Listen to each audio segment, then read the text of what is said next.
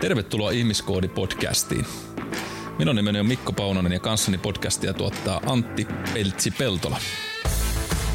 Tämän podcastin tarkoitus on tuoda kuulia tietoa sinulle hyvinvoinnista avoimella ja rennolla otteella. Joten istu alas, relaa ja nauti korvaasi kaatamastamme audiohunajasta.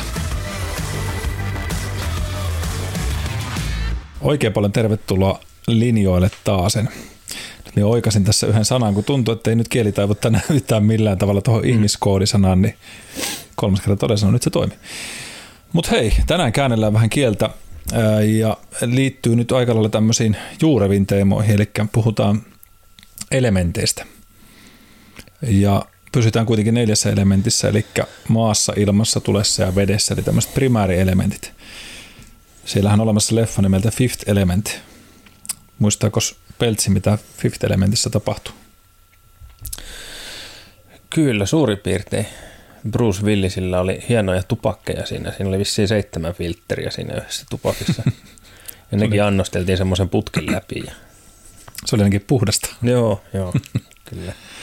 Hieno elokuva. Joo. Mikä tämä viides elementti oli?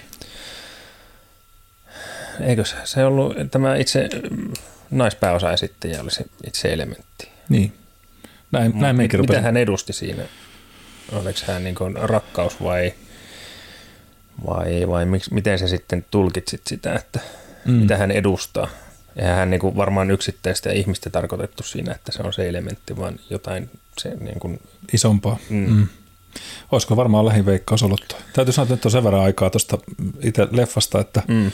Joo, ei en, ole ihan viime voi... päivinä tullut katsottua, pari-kolme vuotta ainakin, että on viimeksi nähnyt sen. Tuon nähnyt useamman kerran. Niin, niin sen verran, sulla sen verran tuoreessa muistissa. Mulla tämä ylettyy varmaan sinne yli kymmenen vuotta sitten. Joo. Täytyy varmaan katsoakin nyt. Tämä tuli tällaisena innokkeena tästä, mutta ja hieno näyttelijä Bruce Williskin, joka, joka on tehnyt aika mainittavan uran, vaikka valitettavasti tällä hetkellä on jo sitten – muiden, muiden elementtien äärellä aika paljonkin, mutta se, joo. mielen elementti. Mutta joo, neljästä elementistä puhutaan ja, ja joku nyt saattaa ihmetellä, että mitä se pauski täällä nyt sitten oikein horisee näiden ajatusten kautta, mutta, mutta kun jos nyt joku meikäläisen tuntee näin niin kun tässä matkan varrelta, niin tietää, että minussa semmoinen tietynlainen foliohattususkin asuu ja, ja on ollut hyvin kiinnostunut monella eri tavalla ihmisestä ja, ja ihmisyydestä ja niin kuin tämä ihmiskoodikin sanoo, niin tietysti siitä, että, että mitä kaikkea meihin liittyy. Ja myös on halunnut pidättää oikeuden siihen, että meillä on lavea pensseli käytössä Peltsin kanssa näissä, niin kuin ehkä olette saattaneet huomata, huomata aina tuonne kaukaiselle yksinäisen vuorelle asti mm. yle, ylettyen. niin, tota, niin, niin, nämä on kuitenkin nyt tietenkin ihan käsin kosketeltavia elementtejä, eikä siinä sen suurempaa, mutta voidaan ajatella myöskin vähän niin kuin tällaisena ihmisalkemiana näitä asioita tänään Eli me äh, vien teitä tämmöisen ihmisviitekehykseen, meidän hyvinvoinnin viitekehykseen näitä kyseisiä elementtejä. Ja katsotaan vähän, että mitä soppaa tästä syntyy, mutta tämä on myöskin tätä pauskin korvien väliä, miten me ajattelen asioista ja miten ne linkittyy meihin ja meidän hyvinvointiin kaiken kaikkiaan.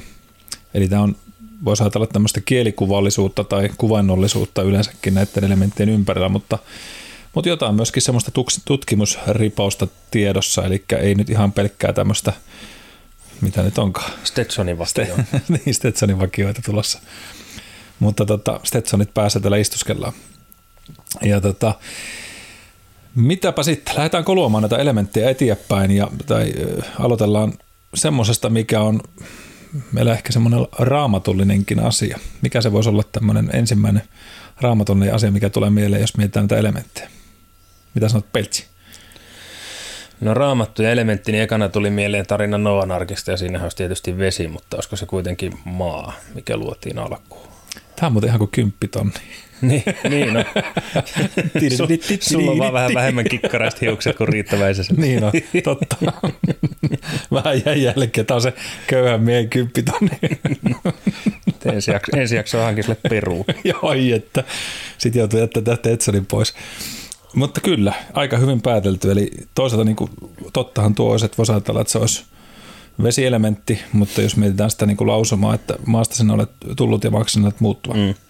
tai palaava, niin, niin, niin kyllä me heitetään tuo omaa kortti nyt tähän ensin, ensin käyttöön. Ja itse asiassa sanakinhan human tulee sanasta tämmöistä proto-indo-eurooppalaisesta sanasta kuin earthling tai earthly being, mm. eli maan, maan olento tai maan ihminen. Ja, ja tota, täällä on siis hyvät pitkät tämmöiset viitekehykset tuolla taustassa ja, ja maa ja luonto voisi ehkä linkittää tähän keskenään mukaan, eli puhutaan paljon niin kuin elementtinä maasta, miten, miksi se on meidän niin lähellä, niin jos nyt joku on sattunut tuonne luontoonkin aina silloin tällöin eksymään, niin japanilaisethan käyttää semmoista nimitystä kuin Shinnering Yogu, eli tämmöistä luontokylpemistä, forest bathingia. Ja menemättä nyt sen vielä pidemmälle, niin jos ajatellaan sitä luonnon elementin vaikutusta meihin, niin kyllähän me ollaan, jos mietitään ihmiskunnan historiaa aina tuonne alkuihmisen asti, niin ollaan oltu aina yhteydessä luontoon enemmän tai vähemmän, josta muun muassa vaikka mm-hmm. nyt, kun näihin elokuviin päästiin, niin Avatarhan kertoo aika paljon sitten taas omalaista fantasiatarinansa siitä, mitä, mitä se fauna ja flora ja, ja kaikki tässä liittynyt toisiinsa mm. ollut. Ja nyt että metsässä kylpeminen tarkoittaa just niitä asioita, mitä usein luonto meille aiheuttaa. Totta kai nyt jos ajatellaan myrskyä tai muuta, niin niillä on monella, monenlaista vaikutusta meihin, mutta se, että kun mennään tuonne luontoon keskelle hiljaisuutta, hengittelemään vähän sitä luonnon, luonnon henkeä siellä ja kuuntelemaan ympäristöä ja muuta, joka muuta on itse asiassa semmoinen asia, että jos ette ole sitä tehneet pitkään aikaan, että kun ihminen lähtee lenkille, lähtee vaikka rannalle tuonne juoksentelemaan muuta, niin aika monella näkee, että siellä on kuulokkeet korvissa. Mm. Ja siinä ei sinällään mitään pahaa, siinä kuuluu tämä ihmiskoodipodcasti, niin sehän on mm. vaan hyvä, hyvä asia. Saatte 10 pistettä ja Stetsonin. Ette vielä riittäväisessä perukkia. Mutta, tuota, mutta se, että välillä olisi hyvä ottaa ne poiskin. Mm. Ja aistia oikeasti sitä ympäristöä. Että kyllä itsekin myönnän, että välillä tulee se, että kun tykkään kuunnella – podcasteja ja tykkään kuunnella opetusmateriaaleja ja usein se on semmoista niin kuin aktiivista opiskelua itselleni. Mutta hetkittäin niin se pysähtyminen ja välillä vaan ihan kuunnella sitä luonnon ääntä, niin kyllä se on niin kuin mielettömän rauhoittavaa.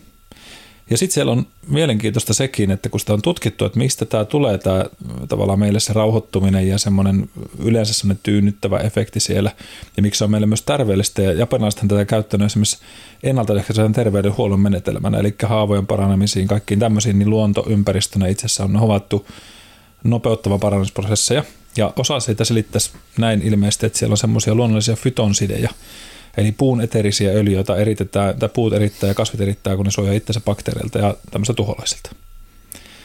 Eli, eli ei niitä välttämättä myö heti niin kuin nenässä maista, muuta kuin tietenkin luonto tuoksuu erilaiselta ja, mm. ja, ja riippuen missä, oletko sienimetsässä tai oletko havumetsässä ja näin, niin siellä tulee erilaiset tuokset ja kyllä ainakin itse osaisin sanoa tällä, että kun pienestä pitäen sillä, en nyt ihan maatilan poika ollut, mutta luonnon keskellä ollut pitkään, niin on se makea tuoksu, kun tulee se ensimmäinen, vaikka nyt kesäkin kun tuli, niin, niin tämä kevään ensimmäinen nurmikon tuoksu, kun se leikataan, niin on se sinne, siitä tulee semmoisia tiettyjä mukavia. Joo, tai, tai helle päivän päätteeksi tulee se ukkosmyräkkä. Kyllä. Et hetken sataa varttitunnin silleen, kun joku kaataa saavista. Mm. Sitten se loppuu yhtäkkiä ja sen jälkeen on se kadut höyryä sitä kosteita ilmaa. Ja... Kyllä. Se on makea, makea tota, aromi, voisiko sitten ehkä mm. sanoa, että on semmoinen sävy ja vähän sitä sähkön semmoista tuntua sinne ilmassa, jos on oikein niin kuin kunnollinen ryminä käynnissä. Ja nämä on niitä asioita, mitkä tavallaan vaikuttaa sillä meillä vähän niin kuin piilossa taustalla. Joo, mä olisin niin kuin suoraan mennyt jo tuohon niin tuoksuun, mikä niin kuin hajuaistilla ihan pystyy aistimaan luonnosta ihan erilaisia niin kuin säästäkin riippuvaisia just niin kuin sateen jälkeen, miltä luonto tuoksuu. Sitten mä mietin äkkiseltä, että jos luontokokemuksia omia miettii, niin myös se ääni. En tiedä, jos tiedät, niin kerro toki, onko esimerkiksi millä taajuudella keskimäärin luonto kuuluu. Onko siinä joku tietty perustaajuus? Koska jos mä mietin, mikä on niin kuin semmoinen voimakkaita luontokokemuksia, niin ihan jossain tuolla tunturissa on joskus ollut kalareissulla ja kuunnellut, kun kuuluu semmoinen vaimea humina, tuuli humisee, ja sitten puro solisee. Siinä on semmoinen tietty mm. taajuus. En mä tiedä, saatko kiinni mitä ajan takaa. Joo. Semmoinen niin kuin rauhoittava, Kyllä. rentouttava, tasainen ääni. Joo, tuo on itse asiassa todella mielenkiintoinen, mielenkiintoinen kyssäri. Ja, tota, ja, ja en osaa sanoa semmoista ihan täysin suoraa vastausta siihen, siihen mutta voisin kyllä kuvitella, että, että koska niin kuin varsinkin mitä nyt niin kuin aivotutkimuksia kun lueskelee ja, ja mikä, miksi musiikki esimerkiksi kiinnostaa ne erilaiset mm. taajuudet siellä, niin on se, että tiedetään, että niillä saadaan aikaan esimerkiksi meillä alitajuntaa, mistä puhuttiinkin tuossa yhtenä jaksona, niin tietyt hertztaajuudet meillä sitten aiheuttaa tietynlaista koherenssia sinne meidän mm. aivoaltoihin mm. ja, ja muuallekin meidän kehoa. Niin voisin nyt kuvitella, että tuommoinen – puron solinasta tuleva ääni tai just se tuuli, mikä se tunturista tulee, niin siinä on se tietty, saan mm. tuosta kiinni, koska me itse rakastan vaeltamista ja se on semmoinen asia, missä niinku, se on niin maagista siellä olla vaan keskellä, keskellä ei mitään muuta, niin, niin, tota, niin kyllä siinä varmasti se luontainen taikamme on ja nämähän on asioita, just, joka minun sit sinällään just kiinnostaa ja kiehtoo on se, että, että kun vaikka me nyt kaikesta en halua ajatella sillä tavalla, että että tota, kun puhutaan esimerkiksi ravitsemuksesta, niin monesti mm. tuolla ö, somessa puhutaan siitä, että, että se primal eating ja, ja että mitä, mitä se meidän esi söi, niin se on meille terveellistä. Ja se on, se on me, me allekirjoitan tavallaan sen asian, että, että pyrittäisiin syömään niin kuin mahdollisimman perusasioita. Mm. Ja semmoista, semmoista mm. niin kuin ilman turhakin kautta, siitä kaikki lähtee. Mm. Mutta sitten se, että, että tavallaan kaikki se, mitä esi teki, niin on parempaa kuin mitä nykyaika, niin siitä mä oon vähän eri mieltä taas. Niin, äkkiseltään voisi ajatella, että, että on parempi syödä niin kuin esi-isät, eli syödä vähemmän prosessoitua tavaraa. Kyllä. Mutta onko sitten niin kuin järkevää sy- syödä pelkästään sieniä, mitä sattuu metästä löytämään ja, ja tota, pelkkää punaista lihaa ja, ja no, kypsentämättömiä jyviä. Niin. niin. Et ehkä se ruokavalio ei ollut ihan niin, niin, niin kuin kokonaisvaltainen kuin mitä nykytietämyksen mukaan sen pitäisi olla, että onko siinä kaikki vitamiinit ja muut olemassaan, niin, niin. ei välttämättä. Niin, juuri näin, että, tota, että siinä on mun mielestä semmoinen jonkunlainen järkevä kahtiako mm. on hyvä tehdä, että ei kaikki se, koska joskus on sanonutkin sitä, että että, että jos me nyt mentäisiin siihen esi, esi toimintaan, niin, niin kuinka pitkään ne keskimäärin eli niin. mitä myönnetään. No, tällä sitä hetkellä. meinasin seuraavaksi just sanoa. Että... Mm. Et, et se Caveman Science on ihan hyvä juttu, mutta siinä on monta asiaa, jotka ei välttämättä mm. ole niin hyviä. Et jos me puhutaan vaan vaikka punaisen lihan syönnistä, että vedetään sitä aamusta iltaa viikosta toiseen ja ja, ja, ja näin edespäin, niin kyllä saattaa olla aika paljon matalaa sitä tuleusta tuolla suolistossa ja mm. siellä niin kuin nitriittitasot ko- ko- korkealla, että, että Minusta siitä niin kuin maailmasta on hyvä ottaa osansa niin kuin mm. monessakin asiassa, että ei olla niin mustavalkoisia. Ja samoin kuin tästä nyt puhutaan tästä alkemiasta, niin niin maasta, ja nyt kun päästiin tähän ravintoon, niin maa-elementti kuuluu tässä ravintomeissä. Hmm. Eli mitä sieltä maasta saadaan, mitä se maa meille tuottaa. Ja nyt jos mentäisiin siihen ravitsemusvinkkeliin, mitä meitä siitä dikkaan, on se, että monet sanoo, että onko tämä on hyvä asia, tämä on hyvä asia. Ja, ja niin varmasti onkin, että oli ne marjat terveellisiä var, monelle meistä ja hedelmät ja muut, mutta kyse on siitä, minkälaisessa maassa, maaperässä ne on. Mm. Eli just se, että tavallaan niihin tulee se – ravinto sieltä maasta ja niistä juurista. No jos se on saastunutta maata, se on huonosti hoidettua maata, niin ei sitä yhtäkkiä tule äärettömän terveellistä mm. syömistäkään.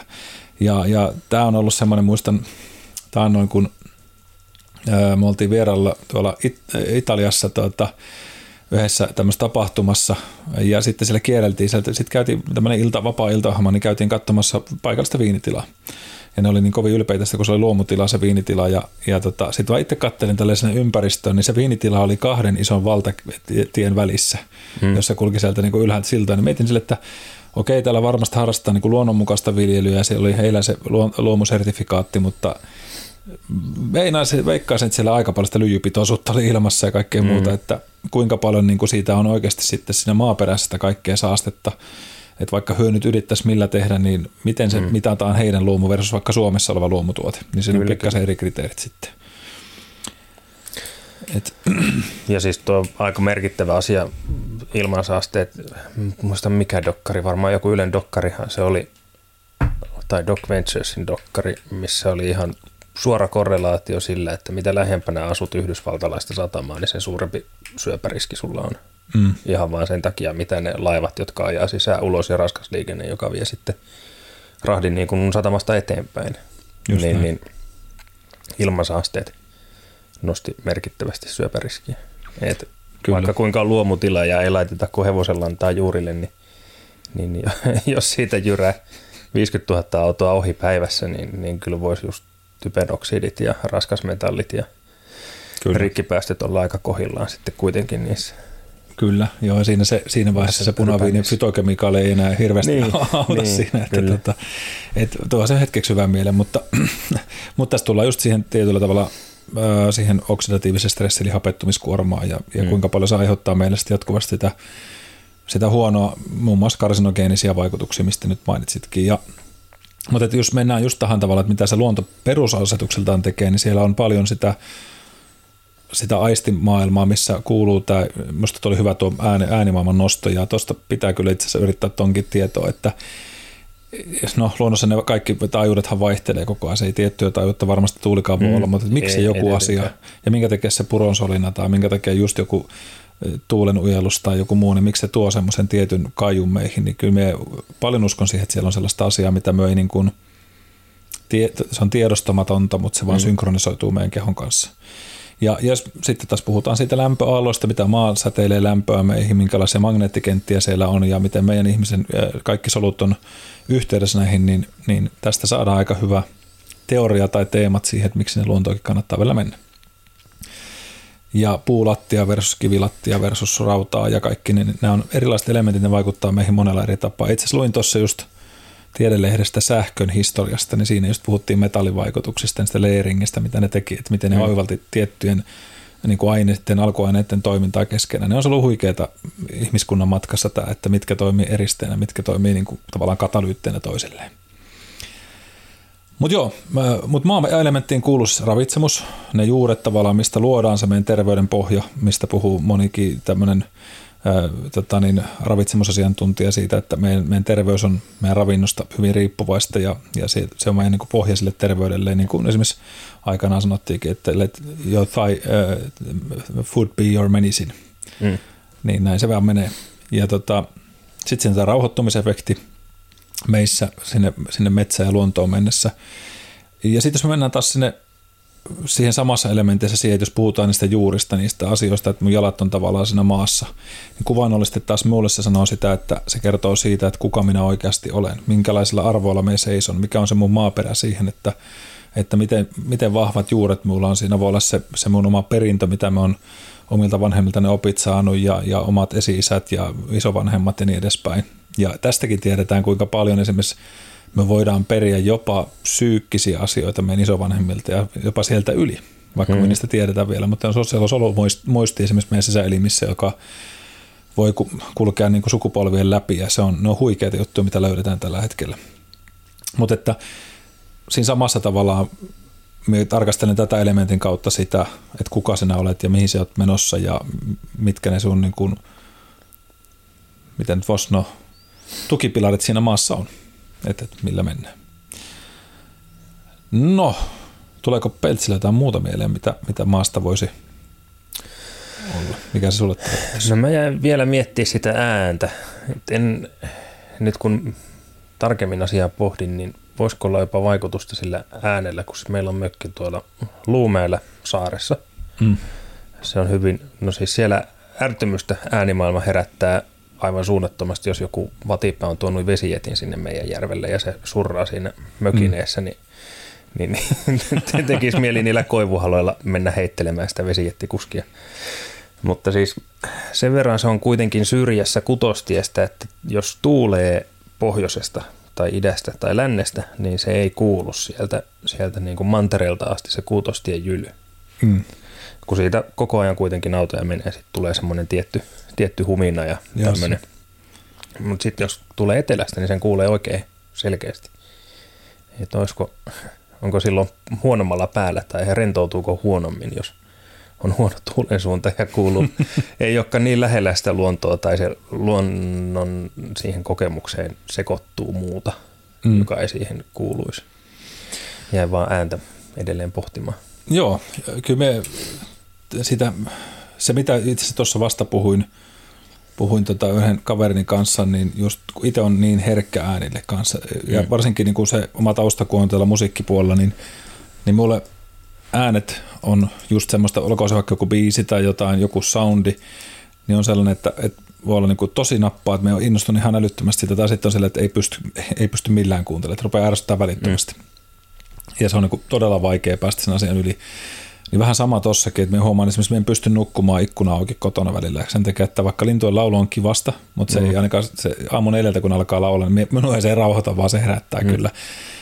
Mutta itse asiassa eri asiat on luonnossa. Sitten kun sä oot siellä teltassa ja sinne sekoittuu se muu juttu, niin se on mm. jotenkin huomaa, siellä asennoitu ehkä eri tavalla tiettyihin asioihin, mutta se, että ö, osahan voi olla sitä ääni yliherkkyyttä, eli sitä hyperakusia, eli tämmöistä, mm. niin kuin, että, että tietyt äänet stimuloi vaan sinussa vähän enemmän sille, että ei pysty, tuo tulee niin kuin korvan läpi oikein kunnolla. Niin, niin muistan esimerkiksi itse sen, että silloin kun olin New Yorkissa opiskelemassa, niin jotkut kun sanoo tästä, he, rakastaa sitä semmoista kuhinaa, mikä siellä kuuluu, mm. ja se semmoinen ihmisten elo ja tööttäilyäänet, ne on niin kuin, se, se tuo sitä ihanaa eloa siihen elämään. Me oli tässä, että, että me haluan pois täältä, että täällä on kiva olla, mutta, mutta mun sielu on tosi levoton täällä, että minä en ole tottunut tähän äänimaailmaan. Mm. Ja, ja ei tämä nyt suora vastaus ole tuohon, mutta kyllä me allekirjoitan itse tuon, että ja varsinkin se asenne, jos on se, että niin kuin sanoit, että se mökille kun menee, niin olettaa, että nyt täällä pääsee rentoutumaan. Ja sitten kun mm. siellä tuleekin yhtäkkiä se infrastruktuurin ääni, mm. no että voi paska, että mm. pitääkö tätä nyt täällä kuunnella. Tämä naapuri rupeaa soittamaan radiota, niin kiitti. Niin ja siis kyllä siihenkin tottuu, että vanhemmat tai mutsi asuu edelleen Keravalla silleen, että siitä menee suoraan yli Helsinki-Vantaan tämä laskureitti. Hmm. Siitä menee ruuhka-aikaan viiden minuutin, neljän minuutin välein koneen yli. Joo. Ja suht matalalla. Mutta kun siinä on, mitähän mä olin kymmenen, kun me sinne muutettiin, hmm. niin, niin eipä niitä niin kuin itsekään, vaikka on jo ollut poissa sieltä, ei ole asunut pitkään aikaan siellä, mutta kun kotiin menee, niin ei niitä lentokoneita siinä niin kuin merkille, niin vaan se, siihen on jotenkin, se taas niin kuin kuuluu siihen sen paikan äänimaailmaan, että Kyllä. Täällä, täällä nyt on lentokoneita ja That's it. Niin. Mikäs siinä? Kai tätä voisi ajatella semmoisena isompana feng shuina. et, et, mutta et, niin se on. Et siinä missä mummolla on sellainen mummolan tuoksu ja se kaikki mm. muu, mihin sä niinku ootat oikein sitä, että sinne pääsee, niin sama se äänimaailma, että täällä kuuluu sitä ääntä tai muuta, niin, niin toi on mielenkiintoinen juttu. Mutta totta, mm. totta, kyllä moniin asioihin tottuu, se on ihan itsekin sen havainnut tietyt asiat, että, että pystyy niinku adaptoitumaan. Ja sitten viimeisenä vielä, muistaakseni en tätä maininnut, mutta, mutta tota, siinä missä ne juuret ja muu, niin sitten taas maa on sitä meidän struktuuria. Eli mulle siis kertoo sitä, että minkälainen sun kehotyyppi on, minkälainen sun niin rakenteet on. Eli se, että otko se niin kuin kivestä veistetty ja, ja jykevä ja muuta, vai oot se vähän hentosempi materia, taipusampi, vähän niin kuin mm. joku pajunoksa tai muuta. Ja se tarkoittaa taas ohjelmoinnissa sitä, että minkälaista kuormitusmallia tai mitä, mitä se pystyisi niin kuin kestämään. Että joku nyt voisi sanoa, että no hei, kyllähän pystyy harjoittelemaan. Totta kai se voi harjoittella muuttaa itseäsi paljonkin, mm. mutta on tietyt rajapinnat, mitä se voi tehdä ja minkä takia jotkut ihmiset valikoituu vaikka rugby-pelaajiksi ja minkä takia jotkut ei kannata mennä sinne, että ne on mm. kerran törmää, niin se on 70 palasena.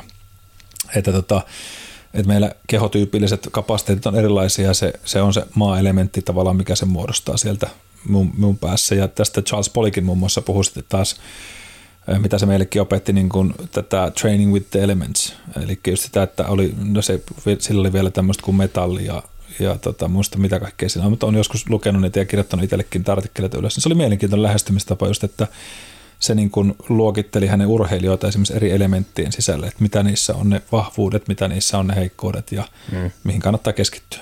Ja, ja semmoista oli kiva semmoinen niin kuin, kun itse on visuaalinen ja, ja tykkää leikkiä ajatuksella, niin minusta nämä elementit oli kiva tapa lähestyä myös itse sitä omaa ajattelua siitä, että okei, että, että, tota, että kuinka näitä voi viedä siihen, että mitä kaikkea tähän meihin voisi liittyä näiden elementtien kautta kuvannollisesti.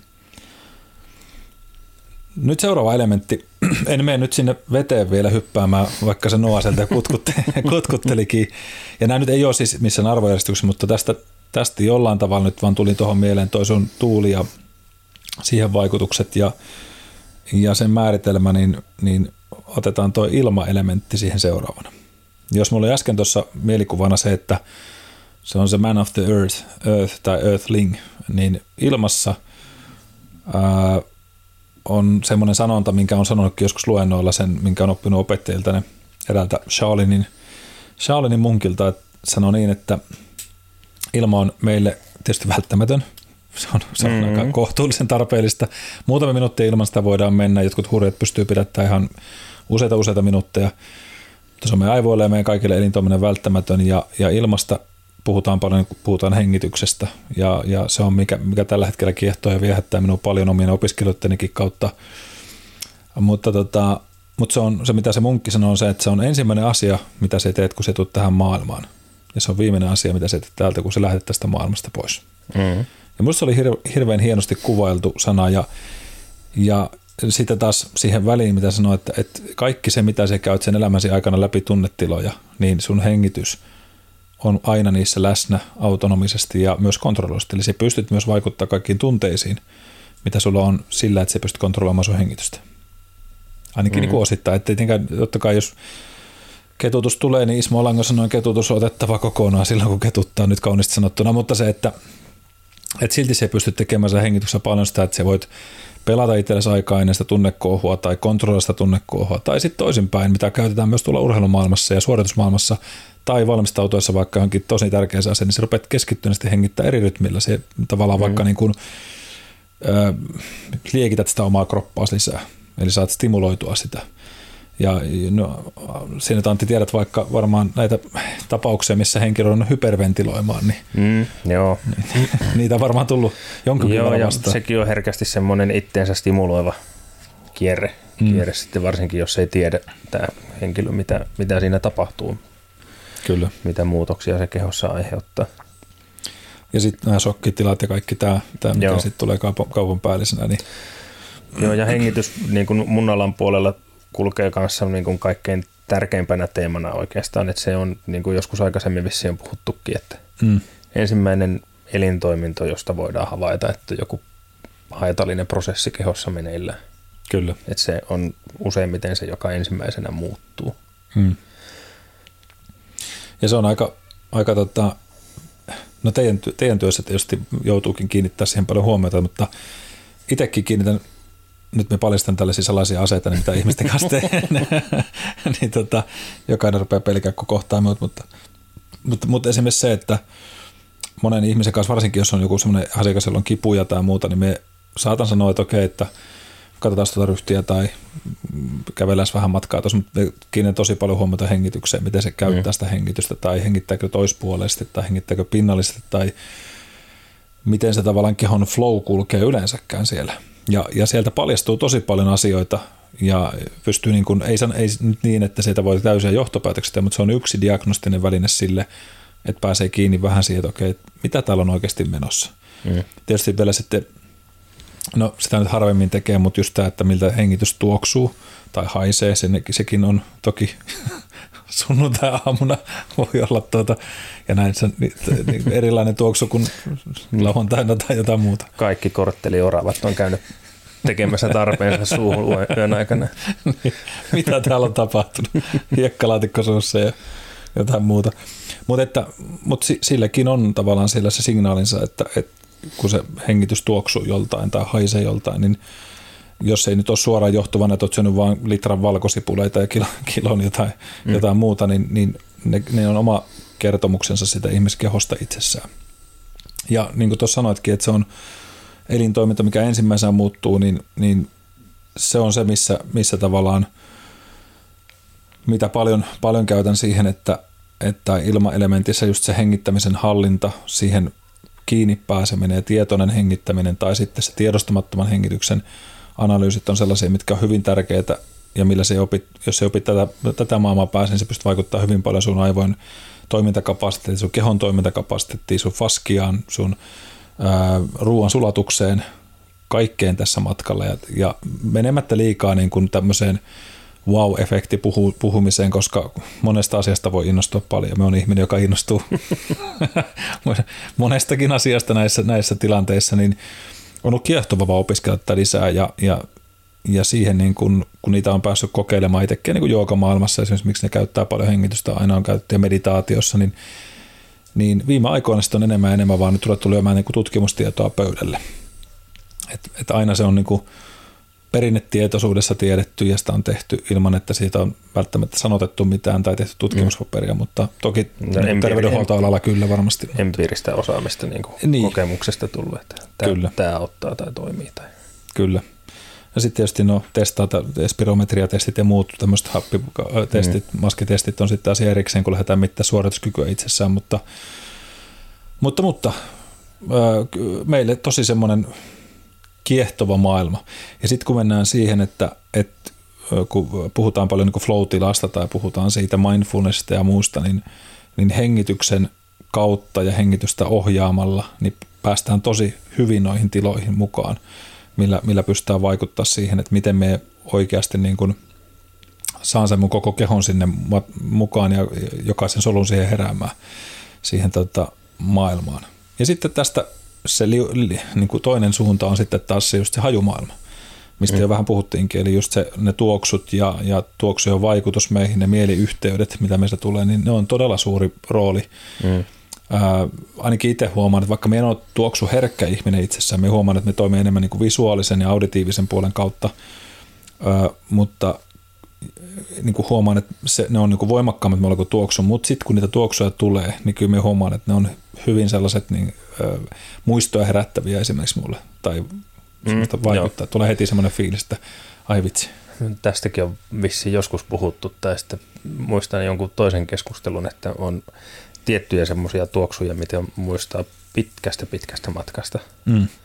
Esimerkiksi junajarrut on semmoinen ah, itselle. Siis okay. se metalli metallia vasten se kuuman niin, metallin niin. käry siinä asemalaiturilla, kun juna pysähtyy. Totta, joo. Kun on, on tota, paljon kulkenut junalla aikoinaan pääkaupunkiseudulla uimareeneihin, niin mm. siellä asemalla on ihan ties kuinka monta tuhatta kertaa ollut junaa ottamassa tai junasta hypännyt pois. Mm. Niin, niin semmoinen ainakin hyvin vahva tuoksu muisto. Totta, joo, tämä on kyllä totta. Kyllä itsekin, niin kuin, niin kuin sanottu niin pystyn saamaan kiinni sitä tuoksusta, että miltä mm. se tuntuu. Ja tämä on, nämä on tosi mielenkiintoisia mielikuvaharjoitteita myöskin, koska siellä, että sitähän ei niin kuin nyt aisti, mutta mm. se pystyy muistamaan ja ymmärtämään, mistä puhutaan. Mm. Ja, tai joku kesäinen asfalttityömaa joo, on semmoinen. Vitumin tuoksu. Joo. Kyllä. Tai terva, mm. tervavene ja kaikki tämä, niin se on makea just vasta Tervasta tuli mieleen, siis vasta kun kävin mökille, niin siinä on joku rakentanut uusia tuotantona puuveneen siihen meidän vene, missä veneitä säilytetään mantereella. Mm. Ja tervattu vene, niin ensimmäisenä kun kävi siitä, käveli siitä ohi omaa venettä kohti sinne laituriin, niin, niin kuin pystyi laittaa silmät kiinni ja oli mielessään niin kuin Linnanmäen vuoristoradan kyydissä. Mm. Koska siinä on se sama, se sama niin kuin hajumaailma. Kyllä, totta. Itse asiassa. Aika jänniä, jänniä niin kuin mökkirannasta veneen hajusta pääsi, pääsi Linnanmäelle mielikuvituksessa. Se, se on hyvä matka. Joo. joo. Eikä maksanut rannakettakaan. Ei maksanut, joo. Suoraan sitä säästöä. Mutta siis sitten taas tullaan vaikka siihen, että miten paljon se myös stimuloi meitä, niin esimerkiksi ammoniakin haisteleminen niin mm. on aika vahva muun muassa stimulus meidän ojentaville lihasryhmille, eli ekstensiosuuntaan tästä syystä, jos katsotte vaikka jotain painostakisoja, minkä takia siellä saattaa nuuhkaista kaveri jompaan kumpaan sieraimeen ammoniakkia tuoksua, niin se on se, että se aktivoi sen ekstensoriketjun, eli jos ajatellaan vaikka maastavetoa, niin se on puhtaasti meillä ojennusliike. Mm. Ja tällä saadaan aika nopea vaikutus sinne, sinne osa-alueeseen meidän tätä tota järjestelmää, että, että siellä tulee aika vahva stimulus kyllä sitä kohti, että hyvin potkaisee niin sanotusti.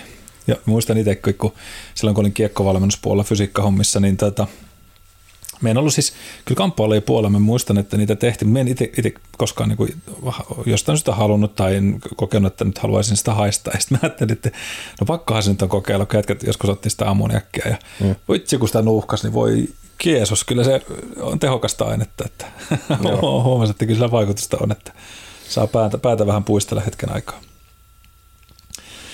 Ja siis hajut on vielä sen verran, jatkan, niin ravitsemuksen kannalta aika oleellisia, jos miettii makuaistia. Kyllä. Niin siitä valtaosa, onko peräti 80 prosenttia, hmm. on hajuja, mitä Kyllä. me maistetaan. Ja siitä johtuu se, että jos on flunssa, niin ei oikein mikään maistu miltään, kun sieltä puuttuu se valtaosa siitä kokemuksesta, millä, niin no, se, on, millä se maku aistitaan. Tylsyttää aika paljon sitä mm. makumaailmaa. Se on ihan totta, että flunssa on kyllä, niin kuin, tai koronan jälkeiset oireet, mitä monella on niin, ollut. Niin, no, se vielä erikseen aiheutti kaikenlaisia. Kyllä, Kyllä. oireita. Joo, ja siis kun ajatellaan ruoansulatusta taas tuon hajumaailman kautta, niin joskus sanoo, että, että mistä meillä ruoansulatus alkaa, niin itse asiassa haju on melkein siellä maalissa, mutta se ei ole vielä ensimmäinen asia, vaan meidän mieli ja mm. ajatus on se ensimmäinen, mistä lähdetään stimuloimaan sitä meidän ruo- niin kuin esimerkiksi suussa olevaa amylasituotantoa ja sitä kautta niin kuin valmistaa meidän ruoansulatus Tulee mutta, vesikielelle, kyllä. kun tuoksu on riittävän hyvä. Kyllä, ja just se, että ilman jopa tuoksuakin, jos tehdään se tavallaan mielikuvaharjoittelua, mm. niin just se, mitä sanot, puhuttiinkin, että me pystytään periaatteessa mielellä muistamaan, miltä joku tuoksu, niin alkaa sille, että vitsi, alkaa mm. muuten jo vähän tekemään mieli ruokaa. Ja sitten tulee vielä se haju, jos tuoksutetaan ruokaa ja vähän maistellaan sitä ja sitten ruvetaan vasta syömään. Ja tämähän on sen takia, niin kuin, miksi pikaruokakulttuuri tai muu, niin ei ole ehkä se primäärin suositeltu tapa, koska se, sille ei synny näitä prosesseja, mitä syntyisi siinä, kun sä teet sen itse sen ruoan ja valmistat mm, ja mm. oot se kulinaristi peltsi siellä sitten keittiössä. Et, et me annettaisiin tavallaan meidän elimistölle myös tuossa näkökulmassa aikaa sinne, sinne aistia sitä haju kautta makumaailmaa. Joo, ihan hyvällä aasisillalla, että mentiin tonne, tonne puolelle, mutta, tota, mutta sitten tietenkin tämä ilma itsessään öö, niin kuin elementtinä ympäröi meitä joka, paikasta, joka paikassa ja missä ollaankaan. Ja, ja, tota, ja sitten just riippuen ilmastakin se, että siellä on valtava määrä muitakin yhdistetty kuin pelkästään vaikka nyt happea, mistä usein puhutaan. Mm. Ja, ja sitten kun mennään taas siihen, mikä tällä hetkellä itseäni kiehtoo esimerkiksi, on se, että – tällä hetkellä tutkimuksellakin käydään kamppailu sitä, että, että mikä on sitten se niin kuin hiilidioksidi-ilma maailman niin kuin meidän merkitys meidän ihmisille suoraan. Ja siihen esimerkiksi tämmöinen CO2-testi, sietotesti on aika mielenkiintoinen, mikä tehdään, että sillä voidaan vähän päätellä, että mikä meidän kapasiteetti meidän elimistössä on, kun me tehdään tämmöinen hiilidioksidisietotesti. Mutta ei mennä siihen nyt tässä vaiheessa, mutta, mutta, mutta se testi tulee tässä niin kuin ihmiskoodipatteristossa muun muassa löytyy. Joo, no niin. niin tota, sieltä, sieltä voi sitten, ja varmaan tein itse asiassa sitä tuonne sivustolle myöskin Rails-pätkän, niin voisit käydä testaamassa itseänsä. se on no. helppo yksinkertaisesti. Mulla tuli ekana mieleen, että Pris, Prisma muovikassi päähän. Joo, siinä vähän aikaa. Kauanko kestää, että vintti pimenee. Älkää tehkö niin. Joo, tästä hei tota, rakas serkkuni, niin tuota, oli aikana baari, baarimestarina erässä ravintolassa ja tuota, terveiset vaan Timpalle. oli sitten tämmöinen vähän kiireisempi ilta siellä ollut ja, ja tuota, sitten siis itsekin ravintolassa olleena ja kesäisin tein paari Mikko, Mikko paari Mikko hommia joskus aikanaan, kauan, kauan aikaa sitten oopperoille aikaan tuolla Savonlinnassa ja, ja ovimiehen hommia ja näin, niin niin sitten tämä serkku, kun oli siellä ollut, että mikään ei ole niin ärsyttävä asiakas, kun pahimpaa ruuhka-aikaa se tulee siihen tiskille. Ja sitten sanoo tuolle paari, paarimikolle, että hei, että voit tehdä jotain, joku semmoisen hyvän ja halvan, missä on paljon viinaa. On paukku. No semmoista ei hirveästi ole, missä on paljon viinaa ja se on mm. halpa. Hyvä se voi olla silti, mutta tota, mm, kyllä. Niin sitten tuli tämmöinen sankari siihen just pyytämään sitä ja ja sitten kun mieluummin ottaisi, että, että kerro ihan suoraan mitä haluat, niin mietin mm. sen, eikä sille, että no, voi se kehittää jonkun kiva pauku mulle. Niin, mm. niin tota, sitten tämä serkkuni otti sieltä, sieltä tiski alta niin paperikassi ja sanoi, että tossa on hyvä halpa ja nousee hyvin päähän. Niin vetä se, ei maksa mitään. se, niin kuin se tässä sanoi vielä, että hyvä halpa ja nousee hyvin päähän. Tätä, niin toi nousee hyvin päähän, että kiskaset toi huivi. Se oli vähän aikaa jäänyt katselemaan sitä muovipussia, että paperikassia siihen ja sitten se oli nauraskellut vaan sen jälkeen se kaveri, että ei sori, että mä otan tuon Aperol Spritzi. ehkä semmoinen asiakaspalvelu 10 kautta 10, mutta siihen aamujen ruuhkaan niin varmaan ihan osuva. Joo, kyllä. ja, tota, et voi nyt kuvitella sen, että siinä vaiheessa haluaisi mieluummin että voitko nyt vaan kertoa, niin me ei tarvitse ruveta luomaan mitä kuin 17 muuta asiakasta ottaa. Kyllä. Ja kaikki humalassa siellä huonolla pinnalla. tota, näin. Mites tota, nyt saat Peltsi päättää, mennäänkö Noan arkkiin vai poltetaanko arkki? Eli kumpi elementti seuraavaksi? No ateisti minussa sanoo, että poltetaan arkit, mutta toisaalta uimari sanoo, että otetaan se vesi ensin. Otetaan vesi ensin. poltetaan se arkki. Sitten sit voidaan lopuksi tehdä niin kuin tää, tää, no nyt just karkas nimin mielestä, Pekka, tämä tää koomikko, stand-up-koomikko, joka kuoli, Pekka kuoli. Niin. Nyt me ollaan mennyt ohi. Hänellä on semmoinen hieno, hieno äh, sketsi, missä hän sanoi, että kaikki uuniin, niin otetaan se sitten viimeisenä. Juhannus Kokkohan tässä niin. Juhannus on tulossa ja mm. pistetään Kokko tulelle sitten, niin, niin, niin näin, näinpä. Eli otetaan, otetaan enemmän sitten sitä vettä vähän tänne, vettä vähän koneeseen. No vesi, mitä se sitten Pauskille täällä sanoi, ehkä myös Peltsillekin. No Peltsihän nyt kertoi itsestään, että hän on omaa kidukset ja koko 52 jalka leveä sellainen. Ja Pekka Jalava. Pekka Jalava, okei, okay, no niin. Etäisesti tuttu, mutta on jotenkin mennyt ohi toi. Semmoinen pujopartainen kaveri. Okei, okay. Silmälasit päässä. nyt vasta kuollut vai? Ja on tästä jo 6-7 vuotta varmaan. Niin, niin, niin just. No, ilman kun se mä ajattelin, että on, jos viime aikoina, niin en ole ainakaan sitä uutisia hirveästi seuraa. Anteeksi kun keskeytin. Piti, oli vaan pakko katsoa, että kuka se oli, kun jäi niin tärsyttämään. Niin, no joo. Ei kuule haittaa, että me oltiin vaan sun jalassa. Ah, niin totta, se on. Siro 46. Niin, no mutta ei se koo, 52. No, ei Aika ihan niin iso. En Ei ole ihan. ihan torpe sentään. Ei ole, ei ole ihan torpe, torpe mono, mutta nopea mies altas. Eli vesielementti. Ja vedestä taas sitten ne jäljitelmät, mitä itse ajattelin, on ensimmäisenä esimerkiksi flow-tila. Eli tämmöinen tavallaan mm-hmm. se soljuu ne asiat eteenpäin. Sulla on hyvä liukupäälä. Jos ajatellaan luonnossa meidän vettä, niin sehän mukautuu ympäristöön. Se myös ajan myötä esimerkiksi muodostaa omia reittejä. Jos me katsotaan mm. jotain vaikka pohjoisessa olevaa jokipätkää, mitä se mutkittelee, ja tuut sinne kymmenen vuoden päästä, niin se on muuttunut. Eli se muokkaa meidän ympäristöä ja se pystyy muka- mukautumaan ja adaptoitumaan aika mahdo- mahdottomiin ja pieniinkin asioihin. Ja me ihmisissä se mulle sanoo sitä, että, että kuinka se saavuttaa nimenomaan sitä flow-tilaa, miten vaivattomasti se pystyt liikkumaan, eli miten sun mieli tai miten sun keho liu- liukuu ja virtaa. Jos ajatellaan sitä flow-liikettä, niin puhutaan usein faskioista, eli lihaskalvorakenteista. Ja silloin kun kirjoitin toiminnallisen harjoittelun kirjaa tuolla Alorikun kanssa yhdessä ja mietittiin näitä liikkeitä, niin silloin jo päästiin vähän siihen, että okei, että miten mun kehossa liike jakautuu, miten se, miten, mitkä niin kuin rake- rakenteet siellä antaa periksi tai miksi ne ei anna periksi ja miten me voidaan se tehdä sulavammin tai muuta. Ja sitten tästä on vuosien varrella tullut lisää ja lisää tutkimusta nimenomaan myofaskioista, tämmöistä lihaskalvorakenteista ja kaikesta muusta sen matkaan mukaan, mutta mutta se semmoinen synkronisoitu, vaivaton ö, liukuminen siinä kudoksissa kudoksesta toiseen tai miten mun hengitys virtaa myöskin sen tavalla ilman elementin kylkeen, just sitä, että miltä se, miten se keho elää. Ja, ja näin, niin se on se juttu, mitä itse mietin tuolla paljon. Ja, ja sitten taas, jos me ajatellaan sitä, niin kuin mitä kehollisuutta siinä on, niin se on meille tietyllä määrin tasapainottavaa, rauhoittavaa, ravitsevaa. Meillä on yli 65 prosenttia, jopa 70 prosenttia meidän kehosta on pelkästään vettä, niin se on meille aika niin kuin keskeinen elementti. Ja ajatellaan vaikka sitä meidän las, pientä syntyvää lasta, niin sehän elää vedessä, se kelluu siellä mm. kohdussa ja, ja, ja tavallaan on veden ympäröimänä koko ajan. Se on meillä valtava välittäjäaine, ja itse asiassa tiedon siirrossahan vesi on ihan valtavan nopeata, mitä ainakin tutkin joskus, että, että miten, mitä sinne voi tallentaa muun muassa veden nesteeseen pelkästään jotain dataa, me en edes ymmärrä, mutta joku, tämä voi olla siis urbaanilegenda, en tiedä, mutta joskus kuulin näin, että, että maailman su, su, huirimmat tietokoneet ja muut, niin vesi on se paikka, mihin pystyy tallentamaan ihan valtavan määrän niin kuin tavallaan sitä dataa. Nyt en osaa sanoa tätä, mutta joku sanoi, että tämmöinen supertietokoneet ja muut, siellä on paljon vettä, never know.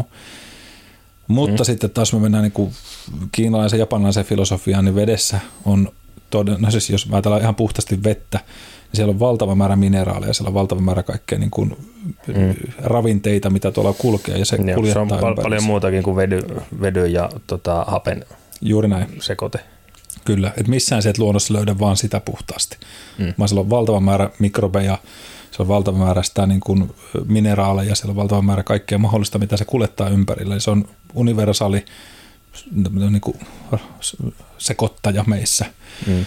Ja, ja se saa meidän aineenvaihduntaa kulkemaan ja, ja kulkee niin kuin, tavallaan meidän, huuhtoo meidän kehoa. Ja meidän aivot on hyvin riippuvaisia vedestä ja se on, itse aivot on rasvaa ja vettä suurimmalta osin meillä. meillä. Ja sitten siellä on tietysti sitä niin kuin, tietynlaisia muita rakennekomponentteja kyllä mukana.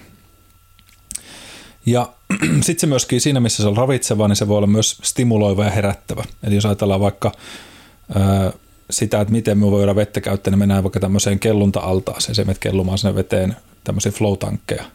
Nämä on ihan mahtavia, niin kuin tavallaan se puhutaan tämmöistä sensorisesta dumpingista, eli se, että saakkaa kontaktia mihinkään. Sensory deprivation. Niin, deprivation. Mm. Niin, eli se on sitä, että, että päästään niin kuin tietyllä tavalla tyhjiötilaan, jossa se et saa mitään ärsykkeitä ulkoista. Ja se on aika huikea, se on osalle ihmistä pelottava, osalle mm. tässä, että se päästään semmoisen ihan erilaiseen flow-tilaan siellä.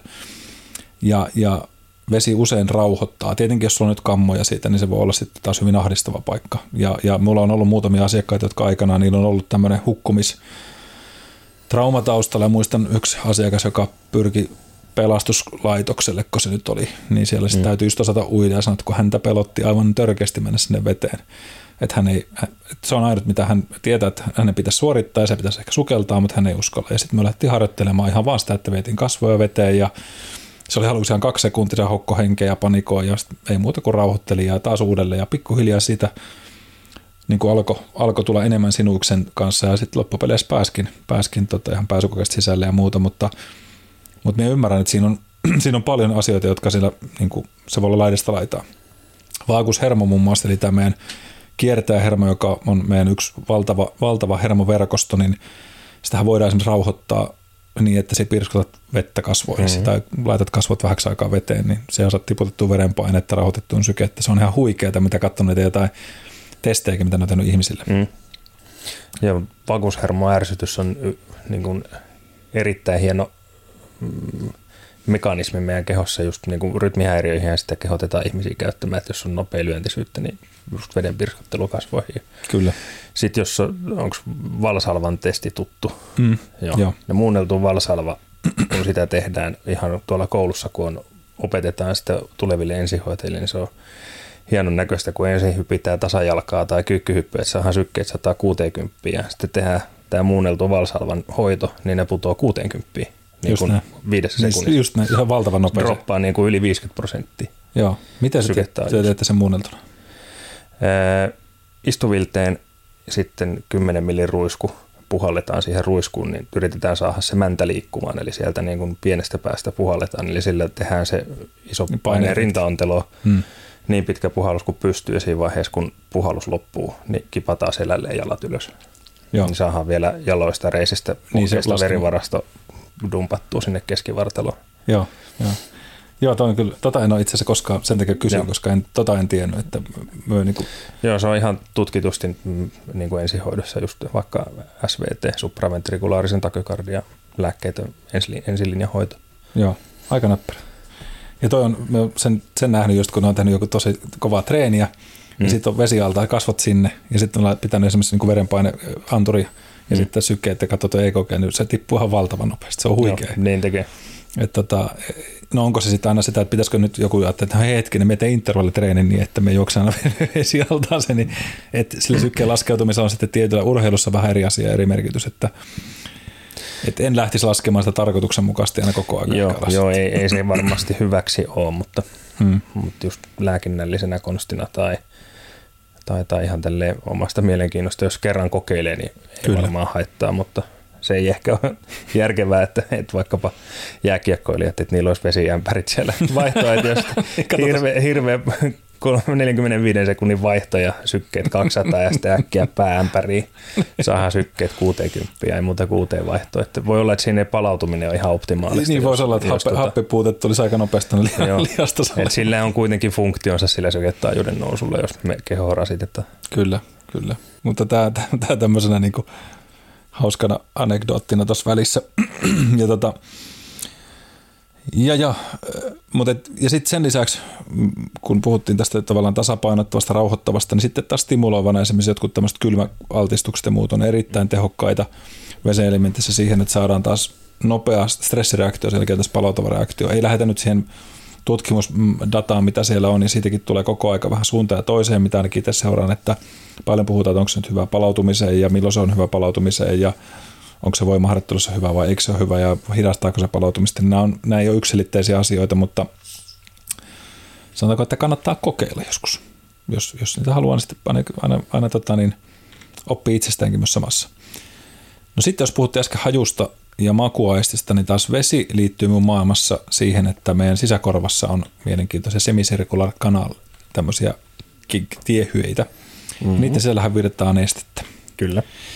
Ja tästä taittiin puhuakin itse asiassa vertikoidesta tuossa jokunen jakso sitten, jos ihan oikein muistasin. Ehkä. Joo.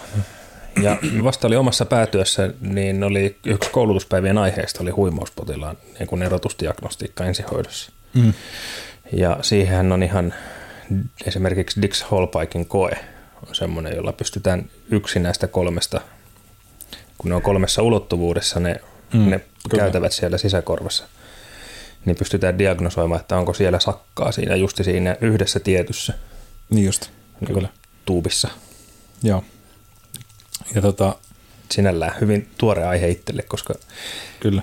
koska vasta tätä testiä yhdelle potilaalle tein ja tuli selkeän positiivinen löydös ja pystyi turvallisesti sanomaan, että ei hätää, että se on vaan korvaperäinen vika nyt tuossa huimaus. Mm. Kyllä se siitä. Ja ne voi olla aika säikäyttäviäkin tilanteita, mm. aika voimakkaita Kyllä. oireita, että voi olla, että jos kaveri lähtee senimakuulle pötköttämään, niin ei muuten pötkötelläkään. Tulee mm. nopea, nopea tota, pahoinvointireaktio tai, tai muuta. Ja, ja, tota, ja tähän just nimenomaan liittyy se vesielementti sen takia, että se, se kiehtoo itteeni kanssa, koska näihin samoihin asioihin vähän eri kulmasta on tullut just siitä, että, että miksi esimerkiksi, no tuossa esimerkkinä Mä piti sitä itse tehdä postaus, mutta kun tässä on nyt mennyt aikaa näihin muihin projekteihin, niin ei kaikki aina kerkeä yksikään mies, mutta edellä asiakkaalle siis, no jos katsotte jossain vaiheessa meikäläisen sivustoa, eli mm. Pauski eli Mikko Paunonen, niin sieltä löytyy sitten Instagramissa piilomainos. niin tota, tähän liittyvä asia, mutta siis asiakas, joka sanoi, että hänellä oli et, et tuntuu, että toinen jalka on niin kuin pitempi kuin toinen. Tuntuu ihan hölmöltä, että se lanti on vähän kallista. Et, et hän niin kuin istuu saunan lauteella, vaikka katto jalkoa, niin toinen jalasta aina niin kuin on vähän pidemmällä kuin toinen. Hänen pitää oikein tarkoituksella kääntää itse sitten, mm. että et nyt saa niin kuin tasalle. Ja sitten me kysyin, onko onko se niin eri pituista jalat oikeastaan, mutta ei kun ne on kuvattu, ne on saman pituiset. Ja Joo, tästä oli siinä totemipallojakso. Joo, no just ja, näin. Ja. No hyvä, kun virkistit tuosta muistia. Niin just kuitenkin se, mitä tehtiin, niin oli stimuloitiin sisäkorvaa, mm. niin muutamassa minuutissa tämä eriarvoisuus hävisi kokonaan. Ja nyt se on, tästä kun on yhteyksiä, niin että, että ei ole enää sitä oiretta ollut. Että tuntuu niin tosi oudolta, että voin ottaa korakappalan jalalta pois ja muuta.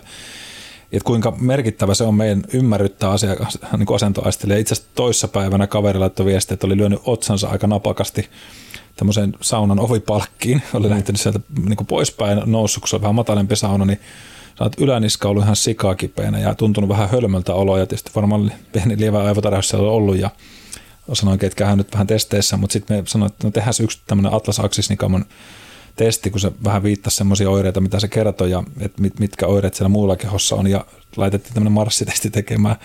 Ja, ja sanoit, videokuvassa se että miltä se, miltä se, mitä se antaa se data. Ja käytännössä sun pitäisi marssia paikallaan puolitoista kaksi minuuttia sille, että sun on silmät peitettynä, niin kuin, että et nämä valoefektiä, kuulokkeet korvissa, että et kuule mitään, ja se marssit mm. vaan paikallasi. Niin se, se, että pysytkö siinä samassa pisteessä, pysytkö samalla tavalla siinä eteenpäin ohjattuna, niin se oli hyvä, kun se oli videokuvannassa ja se marssii niin se, se, se, sen puolitoista minuutin aikana kolme kertaa kierti itse niin sen ympäri, täyden ympyrän mm. oikealle päin koko aika. Sitten se oli parasta, kun se otti sitten ne maskit pois naamalta ja katsoo tälle ja oikein vähän niin kuin näki ylpeydellä, kun se näytti, että hän on vain 15 senttiä niin kuin siinä pisteen vieressä, mistä hän lähti. Mm. Ja sitten se laittoi sen video ja naurunaamaan, että ei juman kautta, että ei hän tajunnutkaan, että hän on kiertänyt kolme kertaa täysin ympäri siitä. mutta se hauska, että vielä palautui melkein, se oli vähän vinossa, mutta se oli niin hyvä, kun sitten kun se lopetti, niin se oli periaatteessa niin oikeassa suunnassa. Itse vielä nauraskeli, kun katselin sitä videoa, että nyt on muuten hyvä karuselli käynnissä. Että hän itse kuvitteli, että hän ihan suoraan vaan marssi, tai niin kuin, pysyi paikalla. Ja tota, tämä nyt on yksi asia, jälleen kerran joku sanoo, että hep Mikko, että ei tuolla voi diagnosoida, ei tietenkään, sille ei voi sanoa taas aukottomasti mitään. Vähän niin kuin sanoit tuossakin sitä yhdestä testistä, että se kertoo ainakin jotain. Mm. Eli se on tämmöinen indikaatio yhteen asiaan, sitten me sanotaan, että okei, tee kaksi, kolme muuta testiä, että nyt lähdetään seulomaan, että missä se systeemi mm. menee pieleen. Saadaan tarkemmaksi, puhutaan niin kuin erotusdiagnostiikasta, ja on se myöskin huumoritesti niin kuin observoijalle. Kyllä. niin tota, ja sanon aina yleensä noissa testeissä, että, että kattokaa, että siinä ei ole, että älkää tehkö kotona parkettilattialla ja sitten siinä on pöytiä maljakkoa, koska voi, mm. voi olla, että jokainen meistä vähän vaeltaa. Että ei se nyt ihan niin kuin naulattu paikalle ole, mutta siinä mitataan erilaisia asioita. Mutta se on mielenkiintoinen. No joo. Sitten olisi aika polttaa meidän sankari, eikö niin? Jokaisen kuuluisen kirjailijankin tulee tappaa se oma lempilapsensa, niin mm. nyt pistää roviolle sitten kaikki, kaikki tästä. Eli kaikki uuni. kaikki uuni, kyllä. Niin tota, mennään tuonne tulielementtiin vielä viimeisenä. Ja sehän on semmoinen elementti, mitä monelle voisi mielikuvia tästä tietysti herätä, ja mitä sitä muulle, mitkä elementit näyttelee muulle siinä, ja toki opettajien tässä lainaten myöskin, niin on se, missä on meillä pelkoja. Monille herättää tuli aika paljon pelkoa. Okei, voi herättää tietysti tuulikin pelkoa tai vesipelkoa ja niin edespäin, mutta tuli on semmoinen, joka on aika vahva elementti. Siellä on pelot, konfliktit, mutta siellä myös sisältyy rohkeus. Eli sisäinen palo, se semmoinen urheus, mikä tulee siitä, kun sä lähdet tekemään jotain, niin se liekki, mikä vie sinua eteenpäin. Siellä lepää meidän suorituskyky, meidän metabolia, eli se, millä me taas polttoainetta, me poltetaan sitä ravintoa, mitä ollaan saatu sitä maasta, mitä ilma hapettaa ja ruokkii meidän elimistössä, mitä, mitä me myös voidellaan sitä, sitä nestettä, eli bolusta tehdään sinne, vaikka sinne meidän ruokamassaan, jos tämmöisen esim, esimerkin antaisin, tämä tuli olisi sitten taas se meidän vatsahappo, ne, ne meidän aineenvaihdoskomponentit siellä. Meidän aistit on osa sitä, ja tässä me tuntaisi enemmän sitten sinne meidän näköhavaintoaisti ja muuhun, mikä pääs voi reagoida. Esimerkiksi jos katsotaan tulta, niin kuinka vahvasti tuli rauhoittaa meidän silmää ja meidän mieltä, esimerkiksi tulen tuijottaminen tai veteen tuijottaminen tai muuta. Ja sitten vuorovaikutus, miten, miten se meidän keskinäinen kipinä, se meidän kaikki vuorovaikuttaminen ihmisten kanssa toimii. Nämä on sitä, mitä, mitä me katon tulessa ja siihen liittyy hermoston impulssit ja kaikki tämä meidän niin terävyys, jämäkkyys ja nopeus ja muu, muu kaikki tämmöinen räjähtävyys meidän elimistössä. Eräs mun asiakas sanoi minusta hienosti, se sanoi niin, että me kysyin, että saanko meitä lainata ja sain luvan siihen lainaukselle. Sanoi niin, että kun epäröit, kasvaa pelko, kun uskallat, kasvaa rohkeus. Mm, Minusta oli aika hienosti tiivistetty. Niin, musta oli, kun me sanoin, että hei, toi on semmoinen, minkä me haluan sulta varastaa. niin kuin, mm. Ja tavallaan, ja tämä on sitä, että, että älä anna sen liekin sammua itsestäsi, älä anna sen pelon voittaa, vaan uskalla, uskalla ruokkia niitä sun omia intohimoista, mikä saa, sun sielun palaamaan ja, ja, ja mielen, mielen liekkeihin. Ja, ja se on sitä meidän niin kuin sisäistä, sisäistä rohkeutta, mitä halutaan niin kuin katsoa ja mitä me ihmisten kanssa keskustellaan, kun puhutaan niiden omien tavoitteiden menemistä eteenpäin, niitä uskaltavia tekoja, mitä lähtee toteuttamaan itsessään. Ja, ja tota, Sallisen Samin kanssa on puhuttu tästä, joka, joka kuuluu osana tätä ihmiskoodikonseptia, kenen kanssa on sparrailtu ajatuksia, terkkuja Samille, niin, niin paljon puhutaan just siitä, että että miten, miten kontrolloida tavallaan esimerkiksi tunnetiloja silloin, kun sä oot jossain haastavissa neuvottelutilanteissa tai siinä, että se, se lähdet jotain ihmisen käyttäytymistä analysoimaan, että, että miten mm. se pystyy niin tekemään sen itsellesi niin, että se et polta omia näppeäsi. Ja niin kuin taas eräs opettajani niin Shaolinin munkki sanoi siinä hyvin, että sanoi silloin, että älä tee ikinä mitään päätöstä vihan vallassa. Että jos et teet päätöksen silloin, kun sä oot tunnekohussa, kun se tuli vie sinua ja se antaa mm. riittävästi sinne sitä vettä – eli sitä yin ja yang tasapainoa, eli tässä tapauksessa yang, eli se tuli on se elementti siellä yin puolella ja yin on taas se vesi. Niin jos ne on tasapainossa ja teet sen tunteen vallassa sen päätöksen, niin siellä voit polttaa yhdessä yössä ne puut, mitä olet säästänyt monta talvea. Minusta oli semmoinen kiva vertaus mm. siihen, että kun mietin itsestä, että hetkinen, että ajatellaan vaikka jotain ystävyyttä, luotta, luotta, luottamusta jonkun ihmisen kanssa tai bisneksessä, että sä oot tehnyt monia vuosia hyviä juttuja sen, ja hakenut sitä niin kuin dynamiikkaa, niin sitten tulee joku pieni konflikti ja sitten se mietit, että nyt saakeli veikö me pistän kaikki niin kuin, räjähän takaisinpäin. Poltan niin, kaikki sillä. Niin, niin just näin. Niin siinä voi mennä niin, kuin niin hyvä pitkä pätkä pois sen takia, että sä teet sen yhden hölmöjutun, kun vaikka nukkunut sen yön yli tai hengittänyt sen kymmenen kertaa ja miettinyt, onko tämä nyt oikeasti sen arvosta. Mm, kyllä. Että se, se pino puita meni nyt sitten pff, roihuna ilmaan. Niitä sitten välttämättä saa takaisin. Tai se vaatii taas sen mm, monen, pitkän... monen vuoden työ. Niin. Kyllä. Ja, ja et, et siinä, siinä asuu ne konfliktit tässä tulessa. Siinä asuu se niin kuin raivo, ja, ja, ja, jota myös tarvitaan, ja viha. Ja nämä on sellaisia asioita, mitä niin kuin ihmiset joskus, että, että ei, elä nyt ole vihainen tai elä nyt, elä nyt suutu. Mm. Totta kai saa suuttu, totta kai sulla pitää olla sitä vihaakin, koska se vie sinua joskus eteenpäin. Se, että pystyt se kontrolloimaan, eli onko sulla sitä vettä, Mm. Se, se on se juttu. Liikaa vettäkin on huono asia, koska sä oot koko ajan liian pehmeä, aina mukaudut kaikkeen ja sä oot aina kaikkien vietävissä. Sulla on jostain kipinä. Niin ja saako se vihasuuden tai raivon kohdistettu oikeisiin asioihin just kontrolloitua niin, että se on eteenpäin vievä positiivinen voima, että se ei muutu, muutu Kyllä. negatiiviseksi. Kyllä. Eli just tämä, että jos se kaskeet sen pellon, niin on hyvä rajata se pelto. Niin, nimenomaan. että tota, ei ole kohta se metsäpalo ja meni kaverinkin metät siinä samassa ja arkki, niin, tuota, niin, niin, niin nämä on niitä asioita, että me annoin teille vähän niin kuin vertauskuvia, että miten nämä elementit liittyy toisiinsa ja samalla tavalla, että jos sulla on sitä tulta, niin se kaskee me rajataan sillä maalla, mm. mikä estää sen, eli sitä maata tarvitaan siihen, koska se tuuli voi kuljettaa sitä paljon eteenpäin. Tuulella me voidaan ruokkia sitä liekkiä, se tarvitsee sitä happea, millä me mennään eteenpäin, mm. mutta vedellä me voidaan hillitä. Eli kaikki nämä elementit sitoutuu toisiinsa. Mun päässä taas myöskin siinä ihmiskehossa, että miten me kaikki nämä niin kuin tuodaan toisimme toisia nivoen ja toisia tukien. Et silloin kun me tarvitaan jotain, niin otetaan jotain elementtiä vähän enemmän, mutta pidetään huoli niistä kolmesta. Vähän niin kuin se neljä tohtoreja, mistä joskus puhuttiin. Mm. Quiet Happiness Movement ja uh, Diet. Ja suorituskyvyssä taas jälleen kerran sitä, että onko sulla riittävästä aineenvaihdunta, onko sulla riittävästi sitä metabolia, miten sun ruoansulutus toimii, pystyt käyttämään kaiken se, mitä se syöt, eli se pystyt pilkkomaan, käyttää sen siihen kapasiteetiksi. Ja se saat se hermostoärsykkeet pois. Eli esimerkiksi just lähetin tänään yhdelle asiakkaalle tota tämmöisen välittäjänetestin, millä me sanoin, että me tarvitsen tietää, että kun sä olet huippu suorittaa, että mitä me tarvitaan sen sun elimistöön, mikä sieltä puuttuu, mitä me voidaan ottaa ravinnon muun kautta, että me saadaan kaikki mahdollinen hyöty sun kehosta irti. Ja, ja tavallaan se semmoinen intohimo ja, ja maksimaalinen suorituskapasiteetti on yksi osa tätä tulta, mitä me niin kuin ajattelen siitä, siitä kokonaiselementistä. Mitäs, tuleeko Peltsi tästä muuta mieleen kuin että kaikki uuniin? Tuli vaan noista peloista mieleen. Tuossa Olkkarin pöydällä on tietäjät tietää opinsaunalehti, eli, eli Lappeenrannan, oliko se nyt 60 jotain vuosikerta jo. Okei, se on niin pitkän Lappeenrannan niin kuin alakouluoppilaiden tämmöinen varainkeruulehti. Niin siellä, vaan, siellä oli joku, sanotaan nyt vaikka Kimmo 8V, oli kertonut peloistaan, kuinka hän pelkää elävältä hautaamista. Mä vaan mietin, että miten, miksi kahdeksanvuotias, mistä se on saanut päähänsä ton pelon? Aika et, et, minä pelkään, että minut haudataan elävältä. No ei sinänsä ehkä ole kovin realistinen pelko, mutta varmasti aika lamaava pelko sitten tavallaan. Niin. Ja, aika huikea. tuli vaan peloista mieleen, että se liittyy sitten ehkä siihen maahan. Kun se on se maahan elementti. niin, maahan niin se, se ei se tässä pelejä raviolle menemistä. Niin, ei. Mm. Niin nämäkin liittyisi kaikki näihin vanhoihin kidotusmenetelmiin, kun on ollut hukuttaminen, kun on tullut noita. Mm. Mä ajattelin, miten päällikkö oli noitana. Se ensin hukutetaan, no sitten jos et kuollut siihen, niin se poltettiin ihan vaan varmuuden mm. vuoksi. Ja Kyllä. sitten on ollut hirtetty ja hävitetty ilma.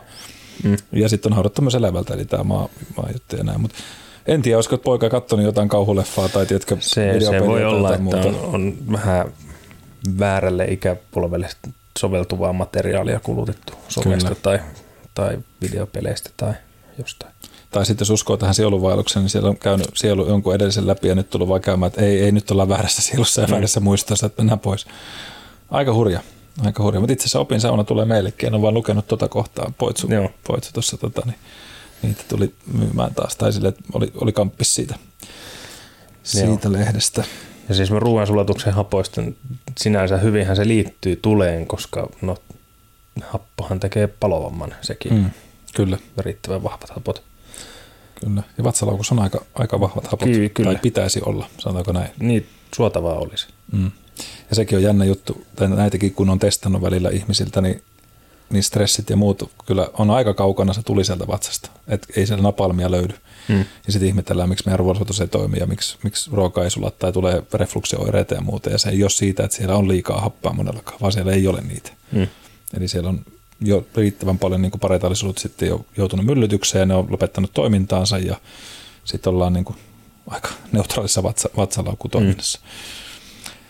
No joo, mutta siitä se jälleen kerran niin kuin sit oma, oma tarinansa sinne, mutta, mutta tässä nyt semmoisia mielikuvia ja kielikuvia ja ajatusjuoksettuksia tästä, että miten nämä neljä elementtiä liittyy ihmiskoodimaailmassa ja mun, mun päässäni ja Antin päässä tähän, tähän tota kokonaisuuteen. Toivottavasti sait tästä jonkun verran ajatuksia, että, että kuulostiko tämä yhtään järkevältä, herättikö jo semmoisia mielenkiintoisia ajatuksia, lähtisinkö ehkä luonnossa käymään, tai entäs jos me jotain näistä elementistä ruokkisin enemmän elämääni mm. mukaan, että onko nämä kaikki sulla tasapainossa tai puuttuuko joku näistä, niin, niin näitä me tarvitaan. Sitten on olemassa niitä alaelementtejä tai muuta, niistä sitten oma tarinsa tulevaisuudessa vielä, miten tämä meikäläisen maailmassa, maailmassa täällä päänsä on rakentunut tämä, tämä palapeli, väitän ja toivon, että se on myös kiehtovaa muillekin.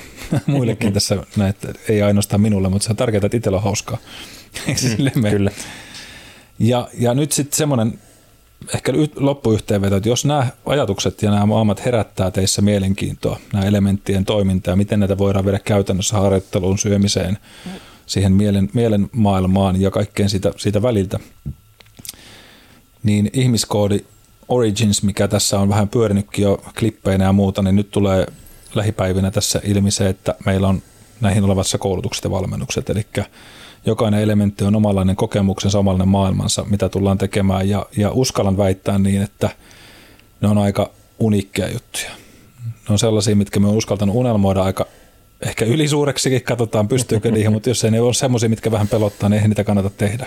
Mm. Näin myös ajatellut, eli kaikki tämä, mitä me puhuttiin siitä faskioista, siihen tuoksujen maailmaan, siihen äänimaailmaan, siihen kaikkeen hengittämisen niin kuin neurofysiologiasta, muihin kokemuksiin, mielenhallinnasta, voimaharjoitteluun, niin ne yhdistyy näissä elementeissä eri, eri jaksoissa eri tavoin. Ja kyllä se mun oma unelma on ollut se, että, että jos ne kaikki jaksot käy läpi, niin on aikamoinen määrä omaa tietämystä itsestään, on oppinut vuorovaikuttamaan, on oppinut niin kuin löytämään itsestänsä hyvin paljon ominaisuuksia, asioita, missä voi vielä kasvaa, mitä, mitä voi lisää ymmärtää. Ja, ja tota, tämä on semmoinen matka ainakin tämä ihmiskoodi itselle, että, että tämä ei varmasti ole koskaan valmis, mutta en, en haluakaan, että se on aina valmis. Se on semmoinen, mm. joka kasvaa ja muuntuu tässä matkalla. Mutta se on nyt yhdessä muodossa, ja tota, jos tämä asia, asia kiinnostaa, niin tervetuloa vierailemaan www.ihmiskoodi.fi. Sieltähän löytyy vaikka sun mitä piakkoja. Tai jo, siinä niin, riippuu jo. Milloin, milloin olet katsomassa sitä sitten tätä, tätä meidän nettisaittia. Ja, ja uskalla kysyä, jos tulee kysymyksiä mieleen. Siellä on vähän jo avattukin, että mitä luvassa on, on näissä koulutuksissa ja osa koulutuksesta tulee tuossa julkisuuteen pikkuhiljaa ja, ja tota, päräyttävä matka tiedossa. Jos nyt vähänkään uskalla tätä jälkeen, kun olette kuunnottais meidän horinoita, niin astua sen rajan yli. Mutta hei, yhtä kaikki. Mikko kyttää hengitystä viikonlopun yli ja Peltola vetää muovipussia päähän. se kuulostaa tosi, me ollaan se perukki päässä. vettä. Ja. riittä, riittäväisenä perukki päässä. Joo. Voi bongata tuolta Tapperan kadulta. Taas se kaatui sillä tuolella valsalva efekti oi oi. Ai ai, näihin, näihin mielikuviin heidän taas turvallista lopettaa, ettei vaan olisi liian asiallista ollut tämä meidän, meidän hetket, mutta loistavaa, loistavaa päivää teille kaikille tai iltaa tai yötä, minä hetkenä uskallisittekaan meidän, meidän tuota ääniä taas kuunnella. Ne on ihan omilla hertsitaajuuksilla. ne, ne voi herättää outoja viboja. Mutta hei, kiitos paljon, oikein loistavaa päivää ja, ja ollaanpa taas kuulla piakkoon. Ensi kertaa. Ensi kertaa.